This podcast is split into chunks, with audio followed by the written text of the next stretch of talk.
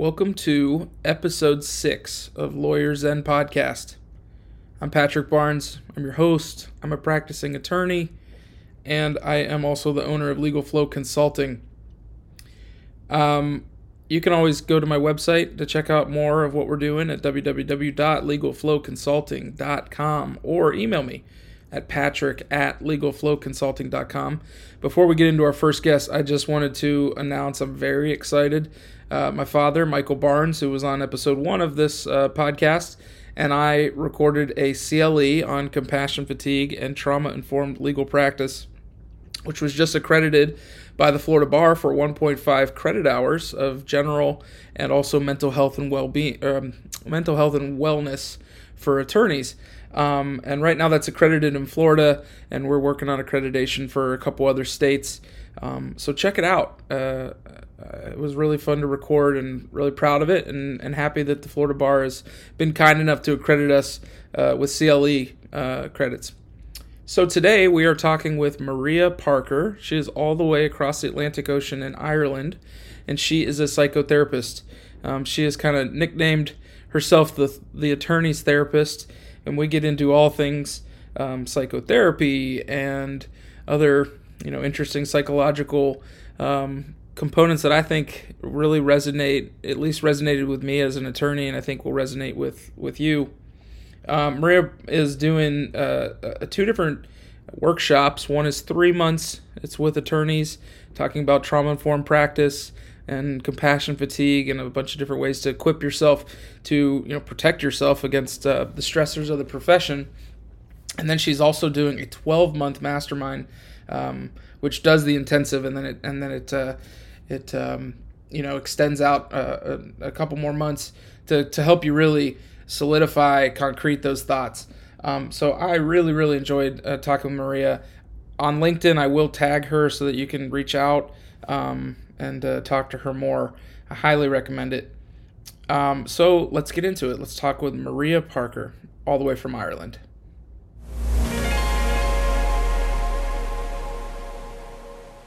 Okay, I am sitting here with Maria Parker from across the Atlantic Ocean.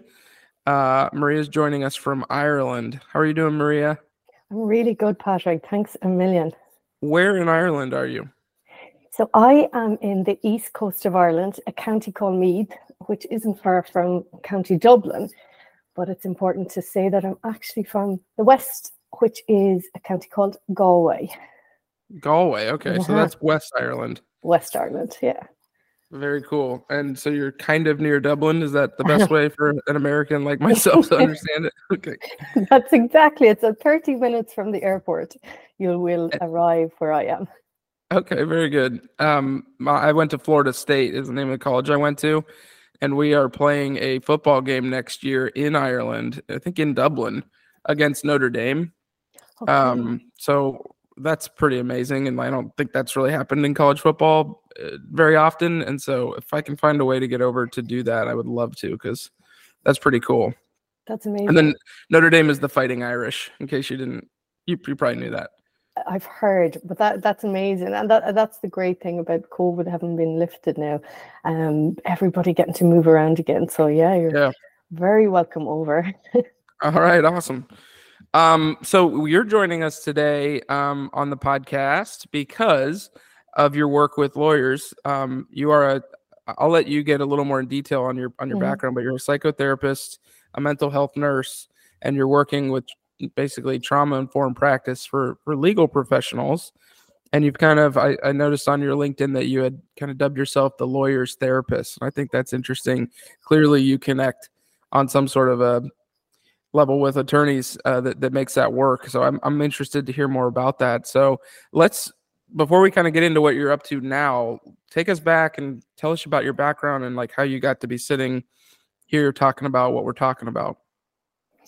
Okay. Um, so where I started was uh, after leaving school, after finishing school, I went into nursing school. And in Ireland, you can go directly into mental health nursing. So I think in the States, you register a qualify as a registered nurse first. Here we have the option to go directly into, into that area. So that's what I did um, at 18. And I spent 18 years then working within the area of acute mental health, specifically as a clinical nurse specialist in child, adolescent, and family mental health.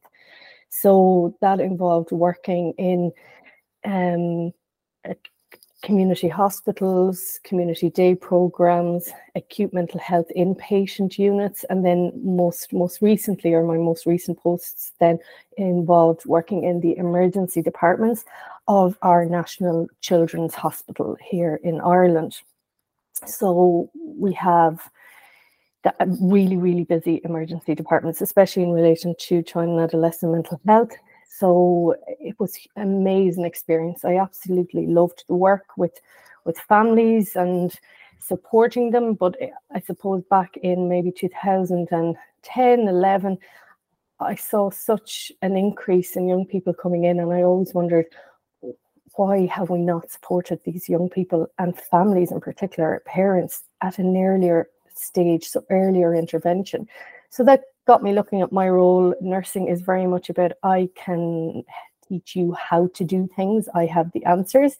And it just wasn't resonating with me. It wasn't resonating with me anymore about using medication to treat to treat everybody that walked in the door. And I became very interested in trauma at that time as well. So I decided to research psychotherapy programs. I also realized that I would have loved to have gone into therapy myself as a client and realizing that there were times, uh, particularly say in relationships, or things were showing up that I wasn't maybe always excited about, or maybe I was self-sabotaging at times. D- different different things showing up, and I was thinking, oh, I can't go to therapy. I'm a mental health professional. I can't be seen to go to therapy. It's not what we do. We, we're supposed to have the answers. So I never, I didn't. So I chose a psychotherapy program, university program, which was which was predominantly humanistic and integrative, which is very much based in psychodynamic therapy, which is looking at, in very briefly brief terms, making the unconscious conscious. Um, it's rooted in Freud's psycho psychoanalysis, but it's more about the relationship. Um, so another big part of that was I knew I would have to do it was mandatory to go to therapy. So it was kind of an out and an in for me at that time. So it was great. I was able to able to go in and um, do the work I needed on myself. So for the last 10, 12 years, um, I went back, went back, took six, seven years to to to qualify and then become accredited. It takes it takes a lot of hours, a lot of um, in-depth personal therapy for myself and also supervision working with clients. Mm-hmm. So when I finished finished that, I, I, I, decided it was time once I became accredited to go out on my own and, and become become a work in private practice as, as a psychotherapist. So that's what I've been doing the last two years. And I suppose in terms of, you know, you mentioned the lawyer's therapist a couple of years back, just prior to to going out on my own, I was talking to I have family and friends working in in in well here we call attorneys, lawyers are solicitors. So they work mm-hmm. in the solicitors working a couple of my friends solicitors and we'd be we'd be out or talking and everything I was I, I'd talk about in terms of psychotherapy or emotions or anxiety, it would resonate with them. But I could never understand how they weren't getting the support they needed within the legal profession, within their mm. work, that there wasn't an understanding of how emotions impact, how our nervous system it goes into fight or flight, and how, how that is going to impact your decisions, it's going to impact how you show up in your work. Mm-hmm. How toxic environments, and I worked in many toxic and difficult work environments, how that's going to impact you and yourself. So it's not all about just us we have right. responsibility certainly um, to become the best versions of who we are, and and part of that is understanding our emotions. It's also part of the nervous system of the organization mm-hmm. that is going to and how they interact. So they would always say to me, Maria, this is like such gold. This mm-hmm. information, mm-hmm. like what you you could impart to people working in the legal profession, is just amazing. And mm-hmm. it, it seemed to really resonate. And, and I really like that. I want to make an impact. So then when I started researching it, after that time, a year, say a year ago in particular, I looked at all the, you know, the statistics uh, that have come out in um, terms of lawyer well-being, and, and it's really difficult for, for me anyway as a mental health professional to ignore that, you know, to mm-hmm. ignore the level of stats that are out there, and that brought us forward, I suppose, to today. Then Patrick, where yeah, I've put together programs which are trauma informed, but I hope and I believe that they meet all the marks that are going to make a positive impact on turning around some of those some of those statistics.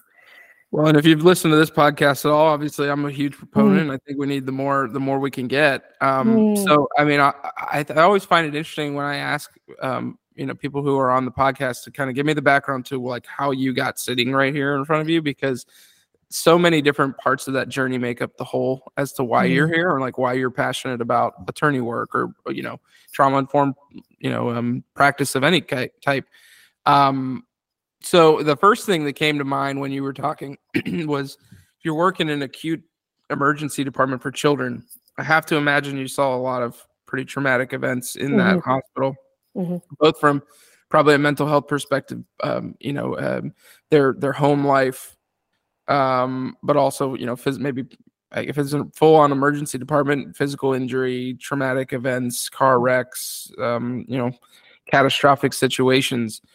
Um, did you feel so in, in, being understanding how trauma, you know, informed work works and mm-hmm. the symptoms that come along with primary trauma, PTSD?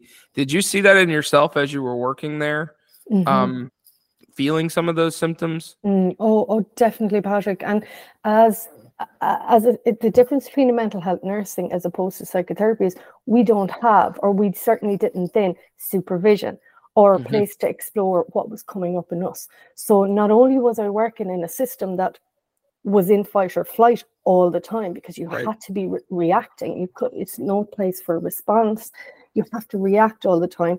Our systems were mirroring that. So they were speaking to each other. So in my system, I was always, I had no time for anything. I was running here and there. My feet never touched the ground. I was in, I was speaking. I was always engaging with every person I met. And probably I was engaging so much and listening so deeply to their stories that I felt it with every part of my body, my heart, every single part of me felt it. But then when I went home, the exhaustion had hit. Mm-hmm. Or you go out way, way too much, or I go mm-hmm. out every night of the weekend. Whatever it was, just to numb that pain. To I escape. To escape, absolutely. I didn't realize it then. I thought this was part of it. Okay, Friday we all go out and we go out until Sunday, you know, and you rest so, in the day. Uh, yeah, and and also the the the mandate to keep composure mm-hmm. when you're going through that, to not be vulnerable, and like you said, there wasn't that peer to peer system in place to say, like, this is, I'm not doing well today. Mm-hmm. I'm trying to get through it, but I'm not doing well. There was mm-hmm. the feet never touch the ground. You're, you're, you're talking with, with everyone with compassion. You're so deeply listening and, and you're, and you're exhausted. Right. And, and that just leads to the burnout. Mm-hmm. Um, mm-hmm. that, that is, a, you know, that is operational stress and so, you know, for the legal professionals that are listening, and and I'm and I've been saying we're trying our best to integrate known theories, known concepts in nursing, in in in mental health therapy that where they've done this and they've gone beyond trauma informed and they've become trauma integrated and mm-hmm. things like that. We're trying to just anecdotally say, see how we're similar. Mm-hmm. So how many lawyers or legal professionals sitting here do exactly what you just said? Now you did it on a on a trauma floor of an emergency department, but how many lawyers in their office or, or paralegals in the office never touch the ground? Mm-hmm. They're talking all day.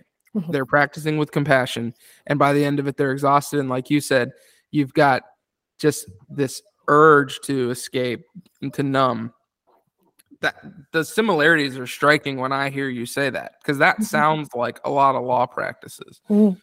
And, and, again, like like I like I talk about the organizational operational stressors, that's an operational stress.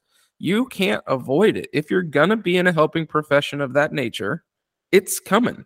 Mm-hmm. So how do you equip yourself to be aware of it, to be informed of it, and then prepare yourself for it? Because it's you can't be like, I just don't think I'm gonna do have that today. Mm-hmm. That doesn't work, right? No. Did you no, ever go to the hospital and be like, I'm just not gonna put myself in a high intensity situation today? Yeah, it just doesn't. And the reality is, I had a, a client who was a solicitor, um, practicing solicitor, and he made a really good point. His legal practice was a mini hospital.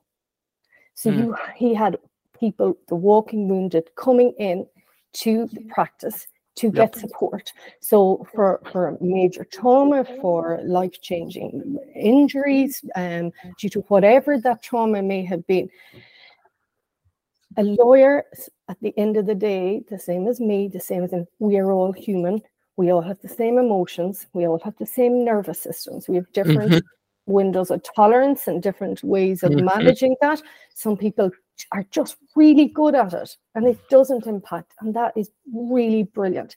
Some people need training in it, need to understand because we didn't receive that when we were younger. What we were conditioned to react and conditioned to work really well in survival mode and in, in, in systems that, that that operate in survival. Lawyers in themselves, there's no room for mistake. You're preparing for the worst all the time. You're looking at all the outcomes, looking into the future. There is some of the symptoms of anxiety. You know, look, mm-hmm. you know, thinking ahead, looking at what is the worst thing that could happen here that's a symptom of anxiety. So if you're working in survival mode, whether you realize it or not. Yeah. In in we say in the in the emergency departments, and I you know, you mentioned it there, and and this was from when I was you know really young, say at the age of 18, going into this in into the, these environments, and and I certainly did not know anything of what I know 20 odd years later, but I've worked with young people coming in at the age of nine, being admitted and transferred to ICU after attempted attempted hangings. You know, mm. That is traumatic. Working with parents like that are traumatic. We are really it. If we believe that that doesn't impact us on a human level, we're wrong. Yeah. There is still a massive stigma I've no doubt about this about mental health within organizations. There's a massive stigma. There's massive stigma within still within some profession, mental health mm-hmm. In, in terms of self-harm or suicide. I hear about it all the time and it really bothers me. It really deeply bothers me. In the emergency department, there were times, and there was one time in particular where I would have worked with a family whose nine-year-old had been admitted to ICU after an attempted hanging. Mm. Working with young At nine? at nine. Yeah, that was the youngest I have ever I have encountered. And um, thankfully, um, that that child survived. Many don't, of course. Mm-hmm. And and I think it only becomes when it becomes a critical incident. That's when you know support is brought in, and it's brought in, you know, maybe as a once off. Once off doesn't work. Once off doesn't treat anything. Mm-hmm. Um, but in terms of that, if I there would have been times where I mentioned to senior people or senior managers, God, this is really impact. This is impacting me. And you would be told, and these by health professionals, well, maybe it's not for you. Mm-hmm. Maybe this isn't for you. And when you're in fight or flight, or you're working in, a, in an environment on survival mode yourself, you begin to believe that. Mm-hmm begin to wonder, well, God, it must be just me. So you stop talking about it and you just keep going through the motions like everybody else. That's the first the first telltale textbook sign of burnout is disillusionment.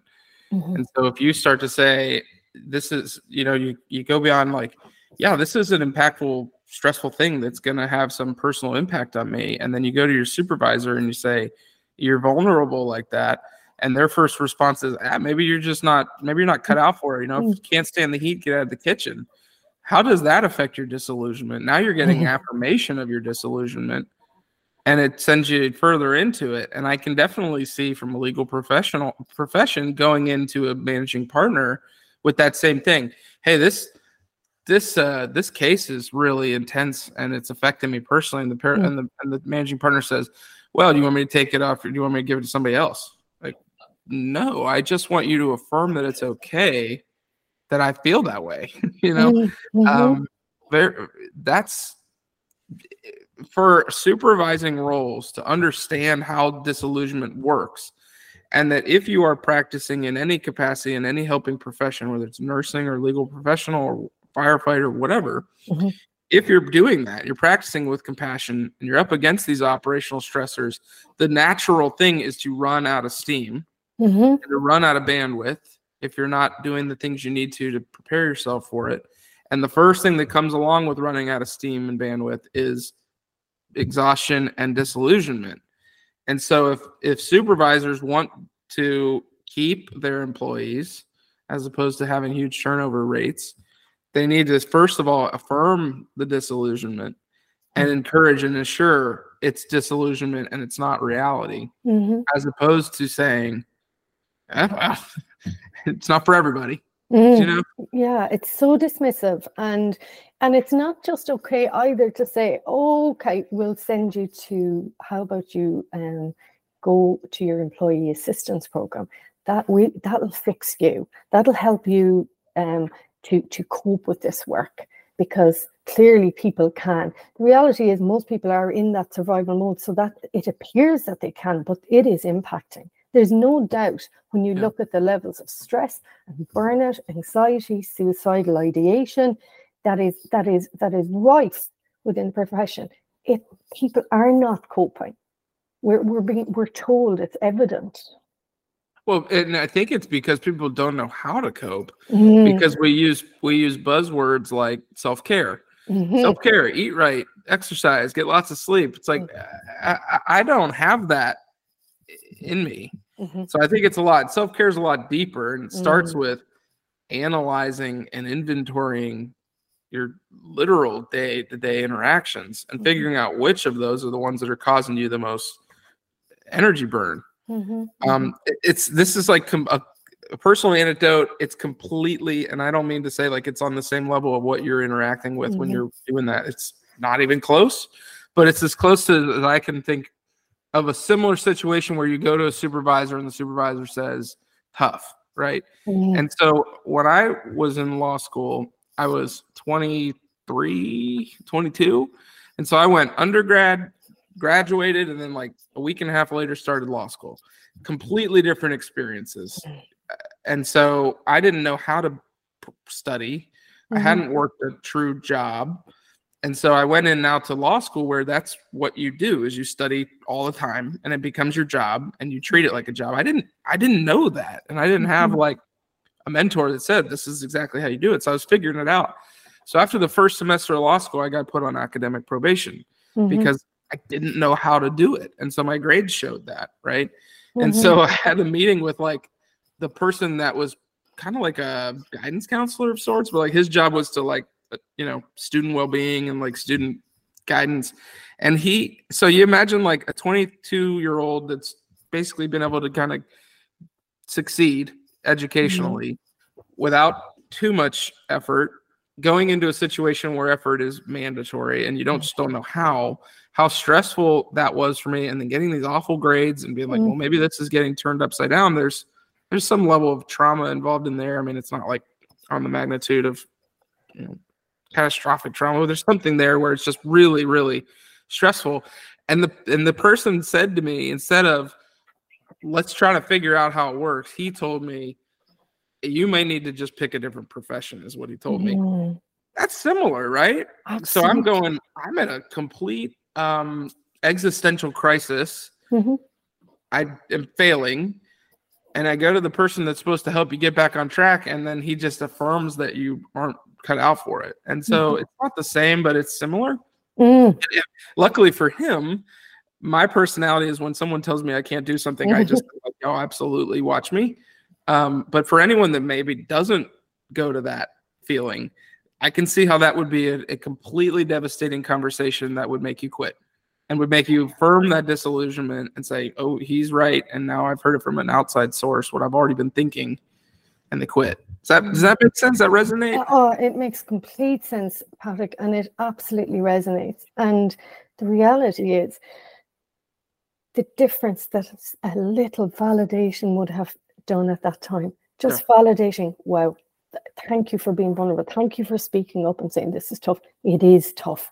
let's look at how we can support you tell me how you learn tell yeah. me tell me what what you need what has worked in the past let's, right. let's look at putting that plan in place i'm more than happy to mentor you mm-hmm. already my and i don't think you can feel this but i feel okay that's brilliant we have a plan as opposed to bringing somebody in and just saying no you're just not you're just not cut out for this yeah it's uh mm-hmm. I, I, we talk about the fact that tra- being trauma informed as a legal as a law firm mm. involves buy-in from superiors, right? Mm-hmm. From mm-hmm. partners, from supervisors. There has to be buy-in that this is real. Acknowledge yeah. that it's real, and everyone experiences it to varying degrees, like you said. Mm-hmm. mm-hmm. Um, because if you don't, it can have devastating consequences in that you are affirming disillusionment, and mm-hmm. when you do that, it just it just builds and and instead of saying okay i can get through this you go they're right and i'm right and it's i've been right all along um so another thing that when you were giving me your backstory was caught me was when you said that you're dealing with lawyers who kind of almost feel like alleviated like mm-hmm. elevated as soon as they start talking about this mm-hmm. that's mm-hmm. interesting to me and it and it tells me that there's not a preparation going into the profession, whether it's from a law school perspective or a early supervision level, and not your supervision to make sure you're not like committing malpractice, but your supervision from like a restorative therapeutic yeah. perspective to mm-hmm. be like, hey, um, we're going to talk about not just how that deposition went from an actual X's and O's perspective, but like, how did you feel during it? What emotions mm-hmm. did you experience? If there isn't some like normalization of of feelings early, people don't know how to feel. Mm-hmm. And then you then they go talk to someone like you and they're like, "Oh, that all makes sense," and they feel like a burden has been lifted because they think they're carrying that alone. And somebody told me and my dad after we did a presentation once that we put words to things that they've been exper- to feelings they've been having their whole career. Mm-hmm. And it's like that can you encapsulate the word informed in any other way other than to be like that's a thing people have it every profession that's a helping profession has it. Mm-hmm. Is that your experience when you talk to lawyers they're kind of like light switch like oh yes a 100% and it is what it is why I continue to do as difficult as it can be to show up as a sole practitioner, you know, making making headway in, yeah. in new areas it is why I show up when I am reminded, when I have meet my clients for the individual work or for, for group work, when I see it resonate and the relief that that is brought to them and to, to the, not only remember this isn't just about how you show up at work. That's just mm-hmm. one part of who you are as a sure. person. It's about how you go home and show up for, for your family, for your partner, right. for your children, for for the relationship with yourself we have forgotten about. And that and that is that has been the saddest part. The reality is coming back to us being human, we are all born perfect. We're mm-hmm. then born into families through good or through bad. It doesn't matter whether it's big trauma, small trauma. I see it all. It's all on a spectrum. What impacts you matters to me, right? Mm-hmm. It matters to me because it happened to you. Mm-hmm. Okay. We get conditioned then by our parents, by our who are our caregivers that what they are are, un, are or are unable to accept within you, they will hold that mirror up. It's not okay to be angry. It's stop crying. Don't be sad. Don't right. be don't be speaking to me in that way. So what I learn, or we all learn about ourselves, is I'm fundamentally that's shame. I'm not okay. How I am, who I am, is not okay. I have to put on a mask. And mm-hmm. as children, we are we grow up to survive. That, that's our only aim is to survive and to stay alive. And the, the only way to do that is stay connected with our caregivers. Connection is safety. So our nervous systems feel safe. But for some people, that safety is your nervous system is switched on for fight or flight all the time. So you're living as if there's a saber tooth tiger under your bed, behind your press, every day of your life, depending on the upbringing you got. So it could be just, it could be parents that are really condescending, con- mm-hmm. critical of you all the time. So you turn that into your really loud inner critic. And then you grow up into adulthood and you bring that tiger with you into work. You expect it to be everywhere. The nervous system of many professions, be it health service professions, be it legal professions, are in that same system, they're fight or flight, and you're reacting to it all the time unconsciously. And this is never about self blame. We have to look at it with such a massive sense of self compassion until we understand how how we're showing up, how we are in that. That is uh, uh so powerful. Um, and so that's that's almost like a psychotherapy explanation of that. That mm-hmm. so much of our behaviors, so much of our ways we react to emotion are learned, mm-hmm. and they're learned because of where we grew up and how we grew up. Mm-hmm. So, how would you like? Here's let me just give you like a like a example, and you kind of tell me what your thoughts on that would be. Mm-hmm.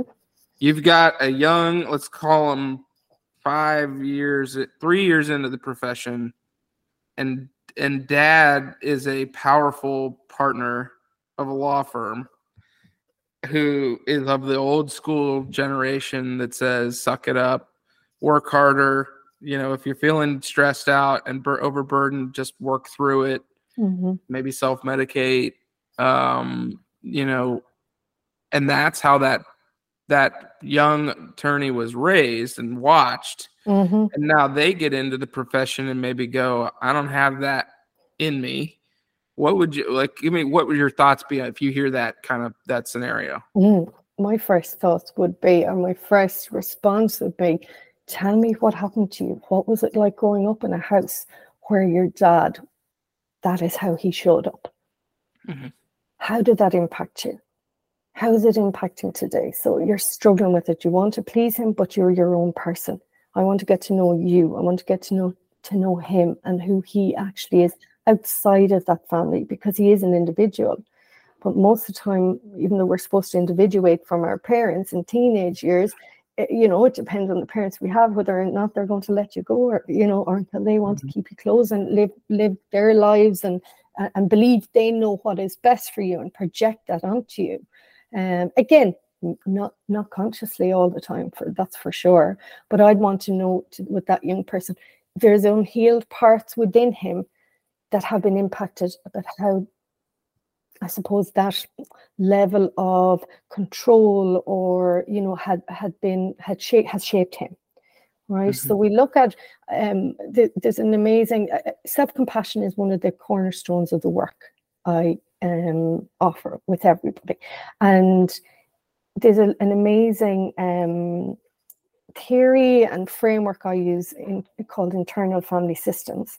And it works really well with in the legal profession as well because frame well frameworks work really well and this is a is a, is a really in, deeply impactful one in terms of it looks at ourselves as different parts, as parts, right? So we have what we call our, our self, our self energy, our, which is our core self, which is the self we're pretend both of us are in at the moment. It's calm, it's a feeling of confidence, maybe being curious, having perspective.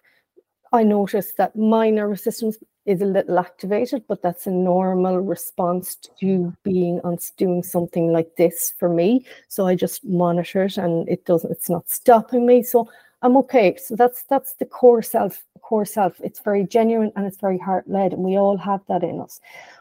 We all also have, as humans, what we call exiled parts. So these parts are from when we were young. So growing up, parts that hide shame, parts that hide, like we spoke about a few minutes ago, that mirror that's held up, I'm not good enough. Who I am isn't okay.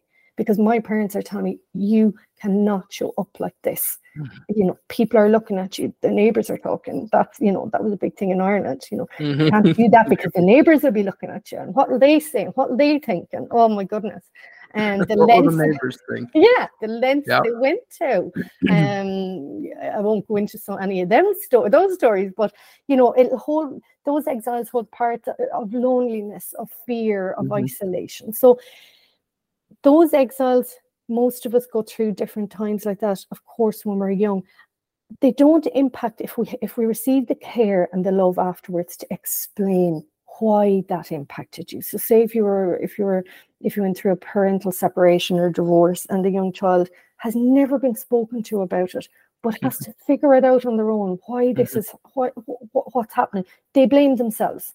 Whereas if they have parents who can come together or individually or separately and say, this is what's happening, it is not you. So you look at the rupture and repair, the importance mm-hmm. of repairing that. If you've repair, the exiles don't don't impact. It's the exiles impact when when you don't get that repair or that support.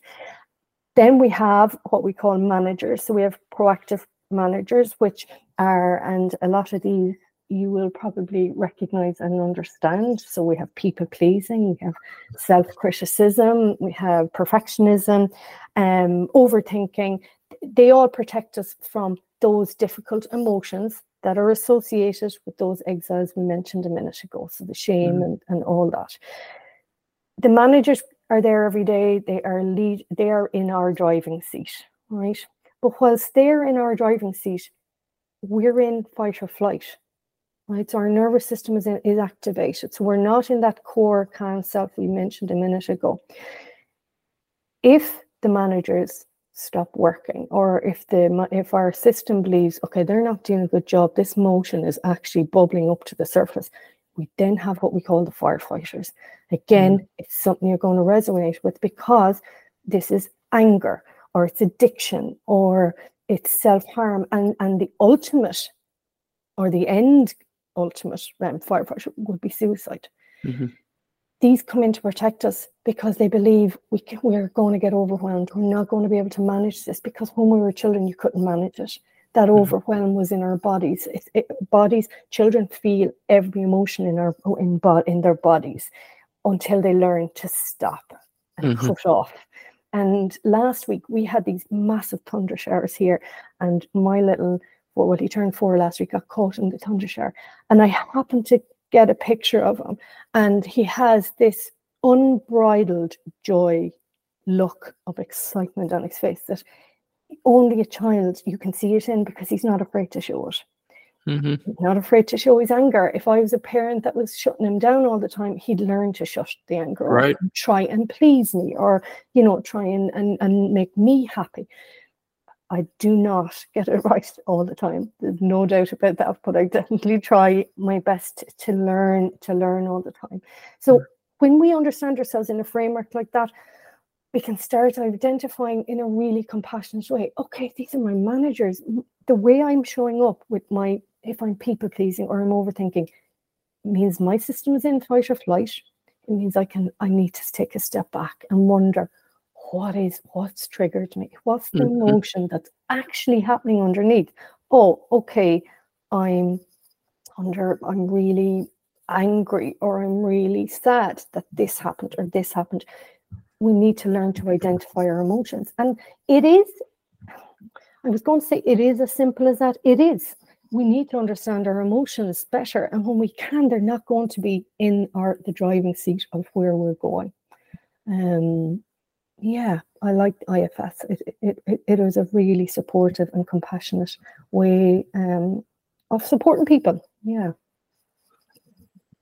So obviously that takes work uh, to to understand those different kind of concepts of yourself and to, to compartmentalize mm. and take inventory and to say okay today i'm feeling this i need to evaluate and say i need mm-hmm. more of, of this um, and so how how would you say like what's the best way for a lawyer to a learn those concepts enough to be able to, to do it yourself, right? To be able to mm-hmm. drive to mm-hmm. work and say, this is where I am today. Mm-hmm. And B, um, you know, so learn them, but also learn how to apply them to you. Is it through gr- group work? Is it through mm-hmm. therapy? Is there a book? Is there how do mm-hmm. how would a lawyer do that? Because it's it's it is being informed on yourself right? And mm-hmm. and what your strengths are where your weaknesses are. And by weakness i mean like where do you have to expend energy to to get where you need to go in that area? How, how do we do that? Mm-hmm, how, how do we mm-hmm. learn that? The great thing about the frameworks is it doesn't have to be you don't have to necessarily go into therapy to do the in-depth work once you okay. understand the frameworks and it's got it's facilitated to with, with experience and and within a group then you can learn it and you can embody it and you can process it yourself the, the, the reality is, as I said earlier, this doesn't work or happen in a once off webinar because our brains, we know neurons that fire together, wire together. We are conditioned yep. to be who we are up until this point in our life. So if we're driving on the left hand side of the road all our life, and then we go to another country and they're on the right hand side, that takes you have to slow everything down when you get into that car like the first day you drove ever you learned to drive until you start understanding each maneuver and putting them together and then a couple of weeks later a week later that same day you're feeling more confident. The more you practice it the more confident you get. The reason i adore group work and providing and, and the groups that i have put together is because we learn from each other. There's a mm-hmm. cohesiveness in group. We mm-hmm. have uh, the ability to to share that common human human emotions and, and that we all feel and it normalizes it normalizes what, what we're going through. So when it's facilitated over a period of time and that's why my programs are three months and 12 months long because those neurons need to start firing and when they're firing once off and the light bulb goes on, that's great, but it's not going to stick. It yeah. has to be repetitive, it has to be embodied, and that is over a prolonged period of time. There's a, I don't know if you're familiar with him, his name's Joe Dispenza. Yes. yeah. So he's all about like neurons that fire together, wire together, oh, yeah. and reconditioning your brain. Mm-hmm. And um, he talks in in one of his books it's called like breaking the habit of being yourself which is like one of my favorite books i mm-hmm. highly recommend everyone read it but he talks about like if you're in the car driving to work and you're like manifesting in your head this conversation you're gonna have with your boss where this is what i'm if he if they say this this is exactly what i'm gonna say to them uh, or if that client says this today i'm gonna this is what i'm gonna say and you get yourself all riled up about it your brain doesn't know that that's not reality. Your brain thinks because it's all sensory input, right? Mm-hmm. We only mm-hmm. see what we tell our brain to see. Yeah. And so if you're having this wild conversation where you're like really tough in the car and you're getting all mad, then you storm into the office and then that doesn't happen. Like you're on this extra level because you've already had that conversation. Your mm-hmm. brain doesn't know that it didn't have it. You just made it up. And so now you're all fired up for no reason. Um, I imagine that that's the same as what you're saying about the, the neurons that fire together, wire together. We have to learn to train the ones that can be calm and to to understand when we are in that manager state, like you said, we're being people pleasers, we're we're hyper vigilant, we're we're like waiting for the the shoe to drop or whatever it mm-hmm. The you know what you what you feed is what grows. And so therefore, if you're always doing that and like that becomes comfort to you, is like mm-hmm. Sunday night is when I start worrying about my week and I start mm-hmm. getting myself all worked up about all the bad things that are going to happen all week. Where's your brain conditioned to do at that point every Sunday to have that emotion? Because those are the neurons that you're you're you're supporting, right? That's and those are the thought processes that are usual and normal. So you gotta you gotta break that. That's it. And I had that um, a lot. I mean, I, the reason I got into doing any any of this in the first place is because I was I was as burnout and as disillusioned and ready to get out of the profession as anybody. Mm-hmm. Um, and and thankfully, I started kind of comparing notes with my dad, who's been working on compassion fatigue and trauma mm-hmm. his whole career. Luckily, I had that resource, and so I go, "Huh, well, that's not that different than than what I'm doing." Um, I I did it through meditation. Mm-hmm. Meditation for me is a way to co- to turn the body off and recondition the brain to to have different neurons fire. Do you are you a proponent of meditation or? Mm-hmm, absolutely, yeah. I am, and a little bit like what you said at the start. There are buzzwords that have been out, are out there so long now that everybody's just talking about it has taken the value away, like mindfulness, meditation, yeah. well-being. I'm well, I'm fed up with the word well-being. You know, it, it, it just has taken away yeah. everything, the meaning of it. Today, well, it feels like they're day, ticking a box off, right? Exactly. They've posted about well-being. Yeah. Good. Now move on and be stressed out and like exactly. The, you know, it's I'm what's with the you. impact. The impact. But today, you mentioned Joe Dispenza. At 9 a.m. this morning, I did my 50 minute Joe Dispenza meditation. Oh, I did you really? do, yeah. So I do his walking meditations every day since January. Um, I, I, I take an hour and I go and I walk. And it was actually an amazing lawyer, um, Colin Colin McCarthy in, in the States, who shared shared Joe Dispenza with me for the first time. I'd heard about him and I was very much into meditation, but I just thought maybe he's a bit too out there until I actually worked and have have managed it. And it just has, yeah, it's been amazing. And it it, it is about the neurons that wire together. We need to unlearn a lot of what we've been taught about our, who we are, about ourselves, and about how we show up. If if we are working and operating in in in a system, in a in a in a profession, or or in an area where we are operating out of our managers and we're uh, people pleasing, overthinking, overthinking, and criticizing ourselves, the the reality is we are going to miss something because you're not in yourself. You you don't have perspective. So if you can learn and do learn and do this work to understand how to regulate your nervous system and bring it into a place of safety for you, you'll gain perspective. It's slowing down for, for, for a moment in order to speed up and be way more impactful in eh, eh, have more impact in your work, but also in your own life, your relationship with you, your relationship with friends, with family, and with, with your own kids if you have them. So it's it's so vital to do this. going, going back to what you said about Mm. just constantly saying these things and feeling these things and Mm, you're you're the you're the expert so you tell me if i'm crazy and Mhm. wrong um i need you to do that uh, but Mhm.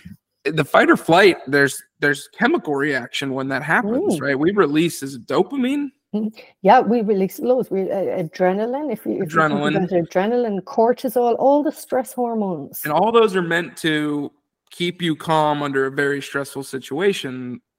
Like like so the way i look at it is like like a like fight or flight to me is like an antelope that's being chased by a cheetah right? Yeah. they hit this rush of chemicals to get away from Mhm, the threat but mhm. animals have the ability when they get away from the threat to calm back down. Yes, and we don't. We almost like i feel we almost get addicted to that chemical rush and so Yeah. when we are in fight or flight we get there more often because Mhm. our body not our brain but our body likes that chemical is that am i crazy Yes, no, you're not. No. Okay, so if you good. think about adrenaline in Uh, mark that down the psychotherapist said i am not crazy no, it's definitely so not. everyone pay attention to that no, you're definitely not. So yeah, so fight or flight, we get into it. It's a great rush. It's like the rush that comes before. I was saying to you before this, like, oh God, I'm really nervous. Oh, but it didn't stop me. So you, we need some stress. We need a little bit of that firing into into our bloodstream. So it, it makes us move. It's like, oh, I have a I have a deadline tomorrow. You'll feel the rush. Need to do it today. Need to get it. Need to get it done. Mhm. But when we are in constant state of stress and, and that fight or flight, it can absolutely become addictive, but it can also understandably become what people believe it is who they are. This is who I am. Mhm. This is how I show up. This is how fast a pace I work. This is Mhm. me. It's not necessarily who you are, absolutely not. But we also have the other states of, of our nervous system, which is freeze, the freeze state. So you just Mhm. get stuck, you know, you get stuck, take to the bed, you know, people's mood drop. Just can't, you get absolutely struggle to do anything. And then we have the other, the other state, which people don't hear about as much, which is fawn. So it's people pleasing. It's I'll do Mm. whatever, whatever you need me to do, I'll do. And you just literally leave yourself. Mhm. It's about pleasing other people. It's just showing up for everybody else, and you Mhm. completely leave who you are. That's interesting because I definitely have self uh, identified as a people pleaser. I know lots of people that have. You're Mhm. saying the people pleasing is on the level of the freeze, Mm, dissociation yes. state to say, like, I'm going to, I can't handle what's happening in me. hmm I'm going to go outside of it and make sure all of everyone around me is fine and just start Mhm. worrying about other stuff so that I don't have to pay attention to what's happening here. Is that? Yeah, that that that that's exactly it. And remember, a really important thing about this th- as well, Patrick, is this is unconscious. This is out of our awareness. Right. So that's why it's so important to say that because there's no blame. It's about okay, but let's work with that then. Okay, so you mm-hmm. you, you people please. Okay, that that's a reaction. That's a response to something, a reaction to something that's been happening. Let's look at that. Let's look at that. Mm-hmm. Let's look at why that has happened, and let's bring you back in to that locus of evaluation is within you, and not out with everyone else. Because the reality is, everyone else is moving and changing all the time, and it takes it takes a lot out of us if we're following other people's moods and how they are and pleasing them all the time. It takes an awful lot out of our system and who we are. So obviously, I mean, you are very good at what you do, and you do a very eloquent job of explaining and that. Um, so tell me, let's talk about what you're doing kind of the new projects you have going on. Mm. Obviously, you're still in private practice, mm-hmm, mm-hmm. and so you're working with all types of people, not just lawyers. I assume. Uh-huh. yeah, yeah. lawyers. Not exclusive, but a, a lot of my clients are. But I also have, strangely, I have uh, lawyers. I have family of lawyers, partners mm. of lawyers, and then I also have clients that are going through divorce, the legal system. They're they're working through the legal system at the minute, so they are go say waiting court dates and that court battle and what you know trying to work support them through through that hmm. um, so that's in private practice so in ireland a bit like the states you're you're you know you're accredited to your i'm accredited to ireland in europe but as a therapist like in the states each each state has their own accrediting body or registering body so that as a therapist. My groups, as I mentioned at the start, I believe so much in the in, in having something ongoing, an ongoing program where you can come in. It's an hour a week or for three months. The programs that I launched last week have I have been working on for the for the past year. They're trauma informed group programs for for lawyers, they're for law firms, and then also for individual lawyers to attend as well. So there's two separate separate groups. As I mentioned at the start, Patrick, the importance to me, the most important thing to me is connection and something happening on over a certain period of time. And that's why I have um, brought out the three month program and the 12 month program. So the three months uh, is very much focusing on what is trauma, what is vicarious trauma, the second month of that looks at how that shows up in your clients, how that may show up in yourself and what's happening there, and looking at the emotions. And then the third month is very much based on what you mentioned a few minutes ago me supporting you to understand the frameworks, understanding a brilliant frameworks in there, the uh, emotional triangle, understanding it through the IFS lens that, that I mentioned as well. And obviously, regulating the nervous system so that you can show up the best version of you.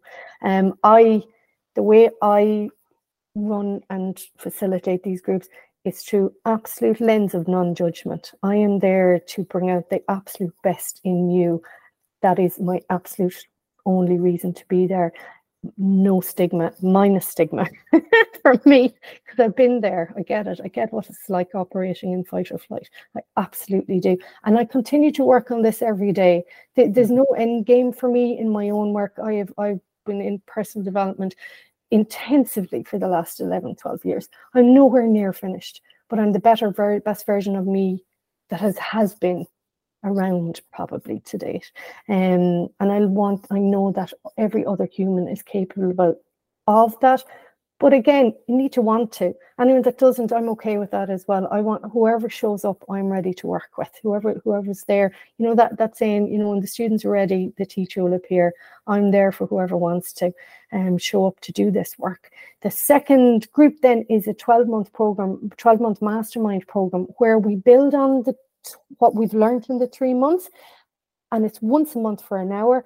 And it's looking at it can be the choice of the firm or it can be choices of the lawyers or attorneys that join. It can be case formulation. So, as you mentioned earlier, brilliantly, Patrick, it can be bringing the emotions in. Okay, how, the impact. It's all about impact. What was the impact? It can be an anonymous case that somebody sends in the week before. We look at it during during that hour and and we talk about okay, what impact do you imagine it might have um, on that?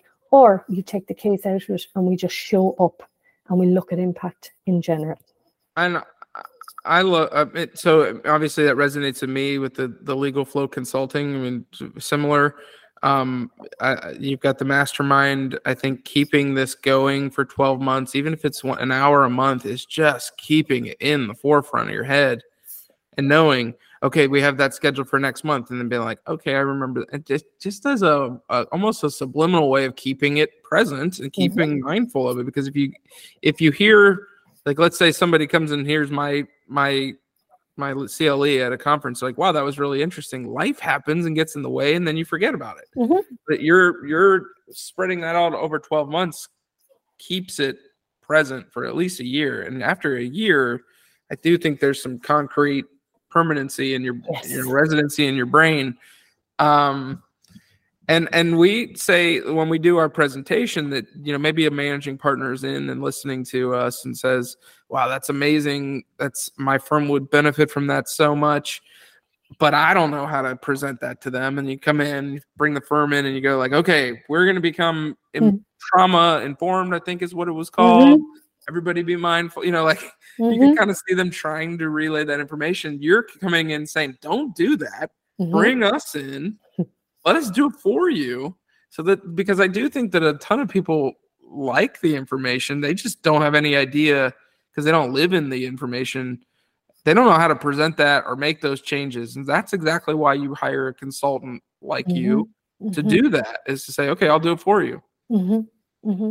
That's that's exactly it patrick and working with or, or i can only speak for for myself but anybody i work with I give every part of my heart to that work. Sure. I adore this. I know that this makes people better parents, better friends, better mm-hmm. partners, mm-hmm. better employees. It is not just about how they show up at work, it translates into every aspect of their life. And it, it and it it's amazing. Yeah. Yeah. And you can see it. So when and we so when we first started, I feel like we, we went to this convention I, we t- I think you, I might have told you this, but we went to this convention. We literally just sat at a table at the trial lawyer convention and like you know had fancy digital ex- exhibits and stuff to the left and right of us. And attorneys would like saunter up. We would propose to them this trauma informed, and they would kind of look at you like with an eyebrow raised. But by if they gave us the time to kind of really deep dive into it a little bit, like be like, let's flesh that out. You can see literally on their faces a change mm-hmm. from quizzical to interesting to I excited because I can give you an example of that.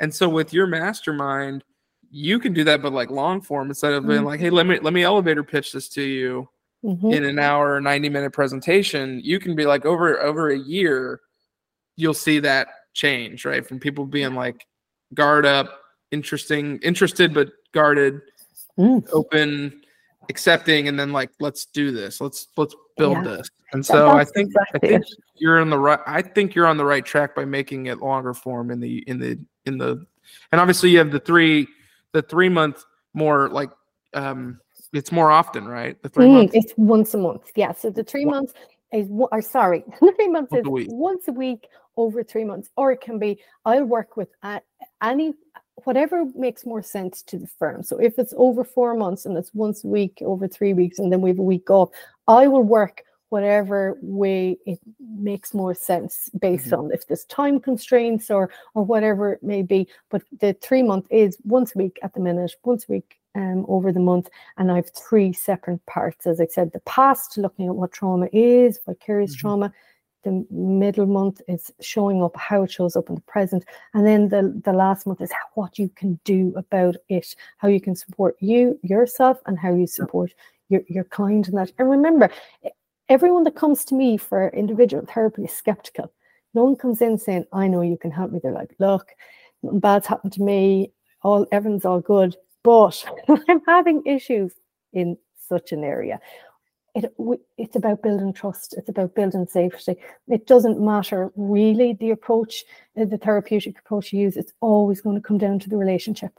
If we show up authentically in a manner that wants to support people in a genuine way and that you want to hear them and validate them and understand who they are that's where the healing happens it's I love that I have 23 years ex- clinical experience behind me and, and all the education. That's brilliant. But what matters more to me is connecting with individuals and groups and, and allowing people to make that uh, make that eval- those evaluations for themselves. Yeah.